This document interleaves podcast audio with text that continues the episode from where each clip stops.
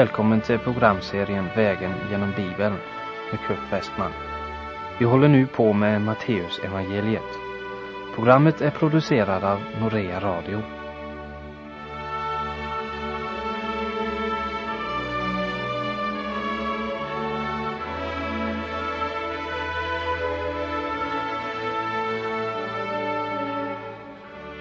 Vi har nu hunnit till kapitel 5, det vill säga början av bergspredikan. Och även om vi ska se på bergspredikan kapitel för kapitel, så låt oss först se på hela bergspredikan som en helhet. Herren Jesus höll fyra större predikningar eller föreläsningar och Matteus har skrivit ner tre av dem. Den första är bergspredikan i kapitel 5, 6 och 7 det andra är Jesu liknelser i kapitel 13 och det tredje är hans tal på Oljeberget kapitel 24 och 25. Bergspredikan är konungens manifest. Liknelserna visar vad som sker med himmelriket efter att Jesus blivit förkastad av judarna. Talet på Oljeberget är profetiskt och pekar på framtiden.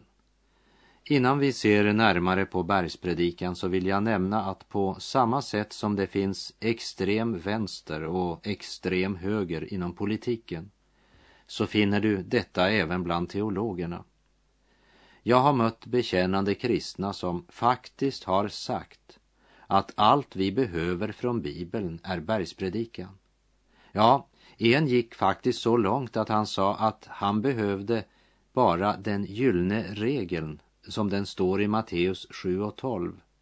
Därför allt det som ni vill att människorna ska göra mot er, det ska ni också göra mot dem, ty detta är lagen och profeterna. Att påstå att det är allt vi behöver av skriften, det är rent struntprat. Frågan är inte om du upplever att bergspredikan är din religion. Frågan är Lever du efter den? Det är viktigt och vi ska komma tillbaka till det senare. Dessa som önskar att reducera det kristna budskapet till bergspredikan representerar en stor del av liberalismen idag. Men var uppmärksam på att du finner inte det kristna evangeliet i bergspredikan. Till exempel, det nämns ingenting om Jesu död och uppståndelse. Men Paulus sa till korinterna, jag förkunnar för er evangeliet. Vilket evangelium? Bergspredikan? Nej, Paulus sa klart att evangeliet är detta och det står i första Korinthierbrevet 15, vers 3 och 4. Jag förmedlade till er som ett huvudstycke vad jag själv fått mottaga. Att Kristus dog för våra synder enligt skrifterna och att han blev begraven, att han uppstod på tredje dag efter skrifterna. Du finner inte evangeliet i bergspredikan. Och det är väl orsaken till att så många människor önskar att proklamera bergspredikan som sin religion. Och förkunnelsen av den doktrinen har skapat fler hycklare i kyrka och församling än någonting annat. Det är inget annat än ett munväder när människor hävdar jag lever efter bergspredikan. Om människan ärligt ville läsa bergspredikan så skulle man veta att man inte lever upp till detta. Bergspredikan är Guds norm för människan. Ja, det är det. Och du kommer till korta här. Det är sanningen. Vad ska du göra?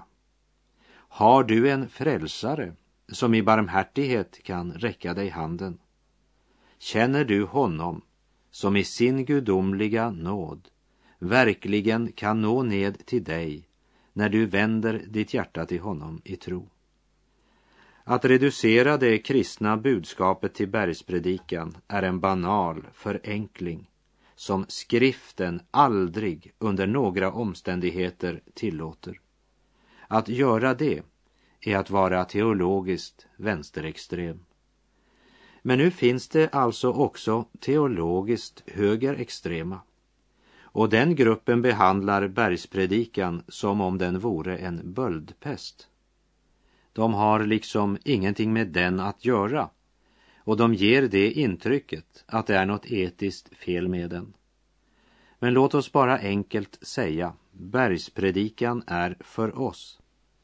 Det är sant att du finner inte evangeliet i bergspredikan och det vore tragiskt att ge det som levnadsregel till den som inte blivit född på nytt och så säga att om han försöker att leva upp till detta, då är han en kristen. Nej, bergspredikan är lagen, findefinierad. Alltså lagen upplyftad till ett noggrant detaljnivå. Ni har hört det är sagt, sa Jesus, men jag säger er, och så specificerar han så att ingen har någon ursäkt, men alla står med skuld inför Gud. Människan kunde inte hålla lagen i det gamla testamentet. Hur skulle hon då kunna hålla bergspredikan, som är lagen, upphöjd till ett ändå högre plan? Bergspredikan ger etisk vägledning utan att skänka kraften. Att leva i kraft av den iboende helige ande är inte en sanning som du finner i bergspredikan. Paulus säger i Romarbrevet 8, verserna 3 och 4. Ty det som lagen aldrig kunde uträtta, därför att den var kraftlös till följd av vår syndiga natur, det gjorde Gud. Han sände sin son i en gestalt som liknade syndiga människors och han sände honom för syndens skull. Därför fällde han domen över synden i vår natur för att lagens krav skall uppfyllas i oss som inte behärskas av vår syndiga natur utan av anden. Den undervisningen finner du inte i bergspredikan. Bergspredikan innehåller inget om den helige Andes gärning. Men den innehåller höga etiska normer och etisk praxis som uttrycker Kristi sinnelag, vilket också borde vara en kristens sinnelag. De livsprinciper som vi finner här är mycket nyttigt för en kristen att studera och lära. Men kraften kan han inte finna i bergspredikan. Du kan säga att bergspredikan är en fantastisk elektrisk glödlampa. Men där finns inte generatorn som producerar strömmen som kan få den att lysa. Och det är ju ljuset och inte glödlampan som är det viktigaste. Låt oss ta ett exempel direkt från vår vardag. En kristen affärsman ber mig att hålla en fem minuters andakt vid en så kallad affärslunch. Jag ankommer ganska tidigt till restaurangen och det står flera män där i rummet. Jag går upp till ett bord som står nära talarstolen och där står en man och skakar hand med mig och börjar öppna en liten förpackning med musli. Jag har aldrig upplevt en så stilig och välklädd man som använt sådana grova eder. Så ser han plötsligt upp på mig och så säger han, jaha, och i vilken bransch är du då? Och jag säger att jag är pastor och jag är här för att hålla en andakt vid affärslunchen. Och då börjar han genast att ursäkta sig för sitt språk. Men det var ju inte mig han skulle ursäkta sig för, men Gud. För Gud hörde honom ju hela tiden, vilket jag också sa till honom. Då ville han berätta för mig att han faktiskt var medlem i en viss liberal församling. Och så sa han stolt i det han rättar upp sig. Bergspredikan, det är min religion. Åh, är det det, sa jag. Låt oss skaka hand än en gång. Jag vill verkligen gratulera dig. Du har en underbar religion. Förresten, hur går det med den? Vad, vad menar du? sa han. Ja, du sa att bergspredikan var din religion. Lever du verkligen efter den? Ja, jag försöker, sa han. Ja, men eh, det är inte saken. Herren Jesus sa att välsignad är du om du gör detta. inte om du röstar för förslaget. Gör du detta? Han svarade, det, det tror jag att jag gör. sa jag, har du något emot att vi gör en liten test? Okej, okay, sa mannen. Bergspredikan säger att om du är vred på din broder så är du skyldig till mord. Men det har du hållit. Tja, den är ganska hård, sa han, men eh, jag tror inte jag har varit så vred på någon att jag har kunnat mörda honom. Så citerade jag det Herren sa om äktenskapsbrott. Var och en som med lyssnad ser på en annans hustru, han har redan begått äktenskapsbrott med henne i sitt hjärta. Och så frågade jag honom, hur är det med det? Eh, ja, sa han, jag, eh, jag antar att den skulle fälla mig. Tja, sa jag. Jag antar att det är många ting i bergspredikan som skulle fälla dig. Så du lever inte i förhållande till din religion. Om jag var du så skulle jag byta religion och försöka finna en som fungerar. Och så många människor som på olika sätt är just precis som den här mannen som så fromt säger att bergspredikan är deras religion. Men allt de menar är att det är ett bra dokument med många fina uttryck, men det påverkar dem inte det minsta. Jag upptäckte också senare att denne man hade två hustrur. En i sitt hem och en på sitt kontor. Kära vän, om det är bergspredikan som är din religion, så sörj för att du verkligen håller den. Den är fylld av lag. Men om du ärligt önskar betrakta bergspredikan så vill det föra dig till en frälsare som dog för dig på korset. Skrifternas Jesus kom in i mitt hjärta tog all min oro, förbarmade sig villigt han bar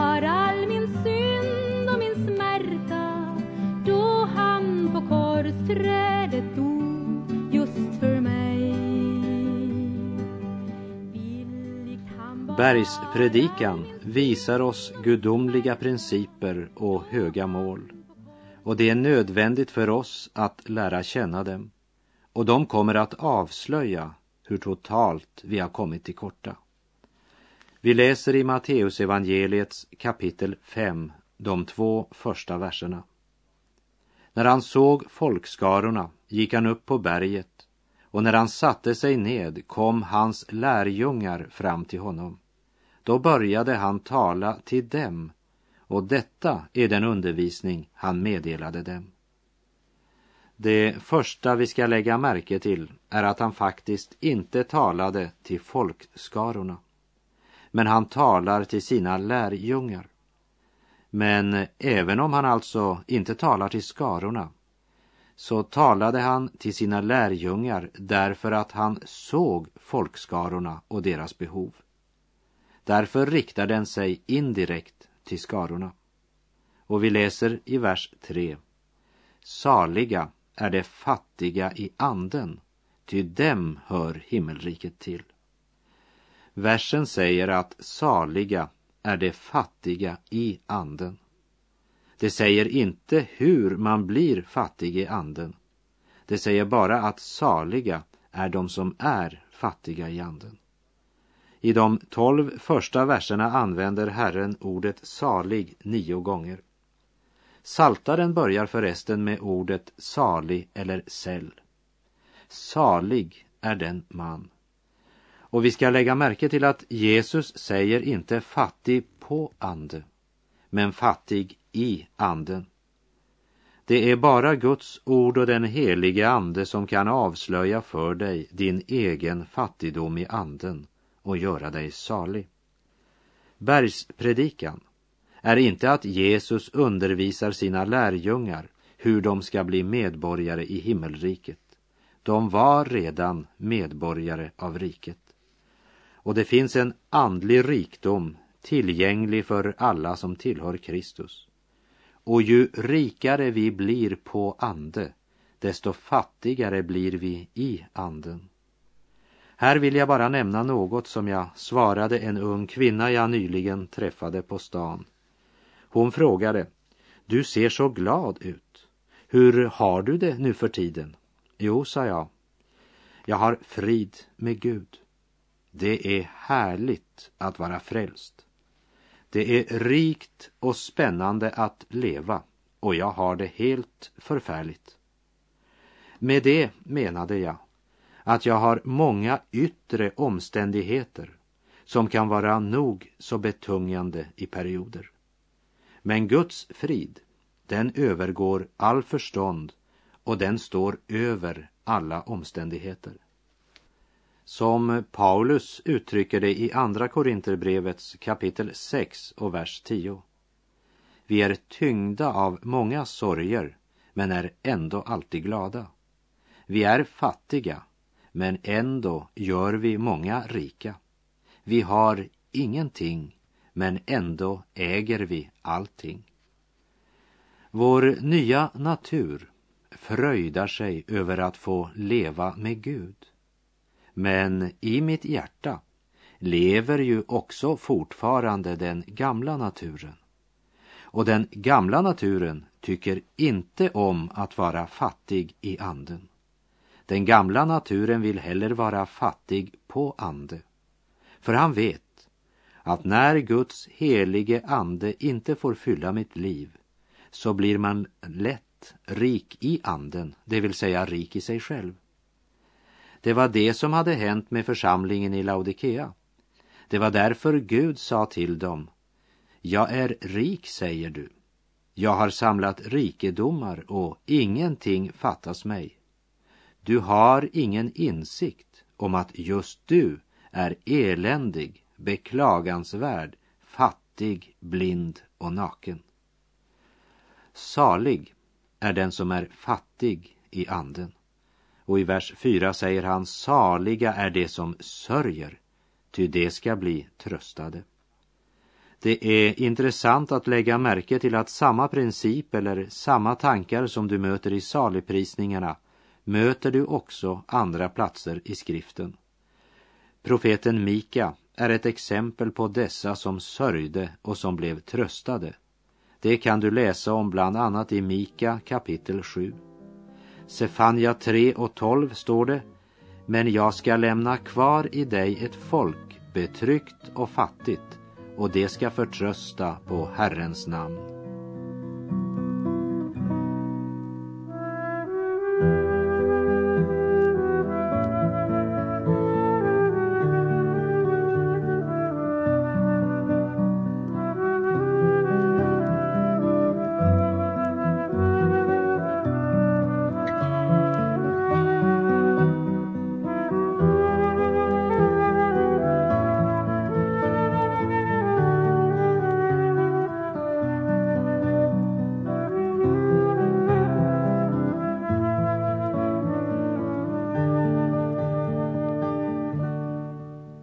Matteus evangelium kapitel 5, vers 5. Saliga är de saktmodiga, ty de ska ärva jorden. Det återfinner vi i Saltaren 37 och vers 11. Men de ödmjuka ska besitta landet och tröstas av stor frid. Och i Jesaja kapitel 60 och vers 21 sägs det att evinnerligen ska de besitta landet. De ödmjuka eller saktmodiga besitter inte jorden nu i vår tid. Det tror jag att du inser. Så det som utlovas i bergspredikan har alltså ännu inte kommit. Men när Kristus upprättar sitt rike och regerar på jorden, då ska de saktmodiga ärva jorden. Som det är uttryckt i Saltaren 37, 10 och 11 ännu en liten tid så är den ogudaktige inte mer. Men de ödmjuka ska besitta landet och tröstas av stor frid. Hur blir man ödmjuk eller saktmodig? Herren Jesus var tålmodig och ödmjuk och han ska ärva allt. Han är saktmodig och han ska ärva jorden. Och den som tror på Jesus, han är Kristi medarvinge. I Galaterbrevet 5 får vi veta att Andens frukt är kärlek, glädje och frid, tålamod, vänlighet och godhet, trofasthet, saktmod och självtukt. Det är bara Guds ande som kan krossa vårt självliv och göra oss saktmodiga och ödmjuka. Om du kunde producera ödmjukhet genom din egen insats, då skulle du bli stolt över dig själv och då är ödmjukheten borta. Bara Guds helige ande kan skapa ett ödmjukt sinne i en överlåten kristens hjärta. Saliga är det saktmodiga, ty det ska ärva jorden. Det är saligt att vara Guds arvinge och Kristi medarvinge. Om man eh, skulle beskriva världen som den är idag, då är det bara att läsa saligprisningarna och så vända på det upp och ner. Då blir det mitt i prick. Saligprisningarna är mål som ett Guds barn önskar ska förverkligas i hans liv, men som är omöjligt i egen kraft. Du har eh, kanske hört talas om pastorn som hade en så fantastisk predikan eller ett budskap med titeln Ödmjukhet och hur jag uppnådde det. Han sa att han hade inte hållit den predikan ännu, men så snart han bara fick en församling som var stor och värdig nog så skulle han hålla den. Ja, i det sammanhanget är väl kommentarer överflödiga. Ödmjukhet kan endast vara den helige Andes frukt. Så får vi i Matteus kapitel 5 och vers 6 höra Saliga är de som hungrar och törstar efter rättfärdighet, ty de ska bli mättade. Hur är det med vår mänskliga natur? Hur är det med människan? Hungrar och törstar hon efter rättfärdighet? Ja, inte de jag möter i alla fall. Och i första Korinterbrevets andra kapitel och vers 14 står det en oomvänd människa tar inte emot det som kommer från Guds ande. Det förefaller henne som dårskap. Hon kan inte fatta det eftersom det måste bedömas med hjälp av anden. Det som vi är av naturen, det står i kontrast till den andliga människan som har fått sig uppenbarat att Kristus är hennes rättfärdighet. Som det står i första Korinthierbrevet kapitel 1 och vers 30. Guds gärning är det att ni är förenade med Kristus Jesus. Gud har gjort honom till vår vishet. Han är vår rättfärdighet. I honom är vi helgade och han har köpt oss fria. Människan hungrar ofta efter många ting i denna värld men Jesus säger att den som hungrar och törstar efter rättfärdighet, han är salig.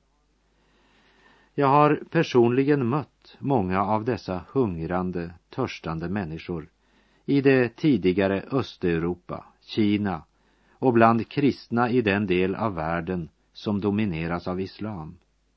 En hunger efter Gud och en hunger efter Guds ord. Och vi läser i Matteus 5 och vers 7. Saliga är de barmhärtiga, ty de ska finna barmhärtighet. Den här saligprisningen är så missförstådd i vår tid, för den får oss att försöka vinna eller förvärva barmhärtighet, beroende av vår barmhärtighet. Men i Titus brev kapitel 3 och vers 5 står det han gjorde det inte på grund av att vi hade utfört några rättfärdiga gärningar, utan därför att han är barmhärtig. Han frälste oss genom det bad som verkar ny födelse, nämligen nyskapelsen genom den helige Ande. Vi ska vara barmhärtiga därför att vi har mottagit barmhärtighet. Men ni är ett utvalt släkte, ett konungsligt prästerskap, ett heligt folk, ett folk som Gud har gjort till sin egendom för att ni ska kunna förkunna de härliga gärningar han har gjort. Han som har kallat er från mörkret till sitt underbara ljus. Förr var ni inte något folk, men nu är ni Guds folk. Förr hade ni inte fått någon barmhärtighet, men nu har ni fått barmhärtighet, står det i Petrus andra brev kapitel 2 och verserna 9 och 10. Och vi läser här i Matteus 5 och vers 8. Saliga är de renhjärtade, ty de ska se Gud. Ingen människa som vill vara ärlig kan säga att hans hjärta är rent. Hur kan ett människohjärta, totalt syndigt och orent, bli gjort till ett rent hjärta? Ja, Jesus sa i Johannes 15 och vers 3 Ni är redan nu rena i kraft av det ord som jag har talat till er. Genom reningen i pånyttfödelsen blev det tvättat rent med Jesu blod. Det är endast Jesu blod som kan rena oss från all synd. Ett rent hjärta är ett hjärta som lever i syndernas förlåtelse var dag. Som det heter i en sång, min enda fromhet inför Gud är syndernas förlåtelse. Och om jag inte hade den stod inget hopp för mig igen. Saliga är de renhjärtade, ty de ska se Gud. Och vi läser i vers 9. Saliga är de som stiftar frid, ty det ska kallas Guds barn. Det finns många fredsförhandlare och många är de som i årens lopp mottagit Nobels fredspris. Och många har gjort en beundringsvärd insats. Men fred på jorden har ingen kunnat skapa. Det är ingen som idag kan skapa fred. Kristus alena är fredsfursten han skapade fred genom sitt blod. Fred mellan den helige rättfärdige Gud och den orättfärdige syndaren. Och Romarbrevet 5, vers 1 uttrycker det så här. Då vi nu har blivit rättfärdiggjorda genom tron har vi frid med Gud genom vår Herre Jesus Kristus. Och med det så säger jag tack för den här gången. På återhörande om du vill. Herren vare med dig. Må hans välsignelse vila över dig. Gud är god.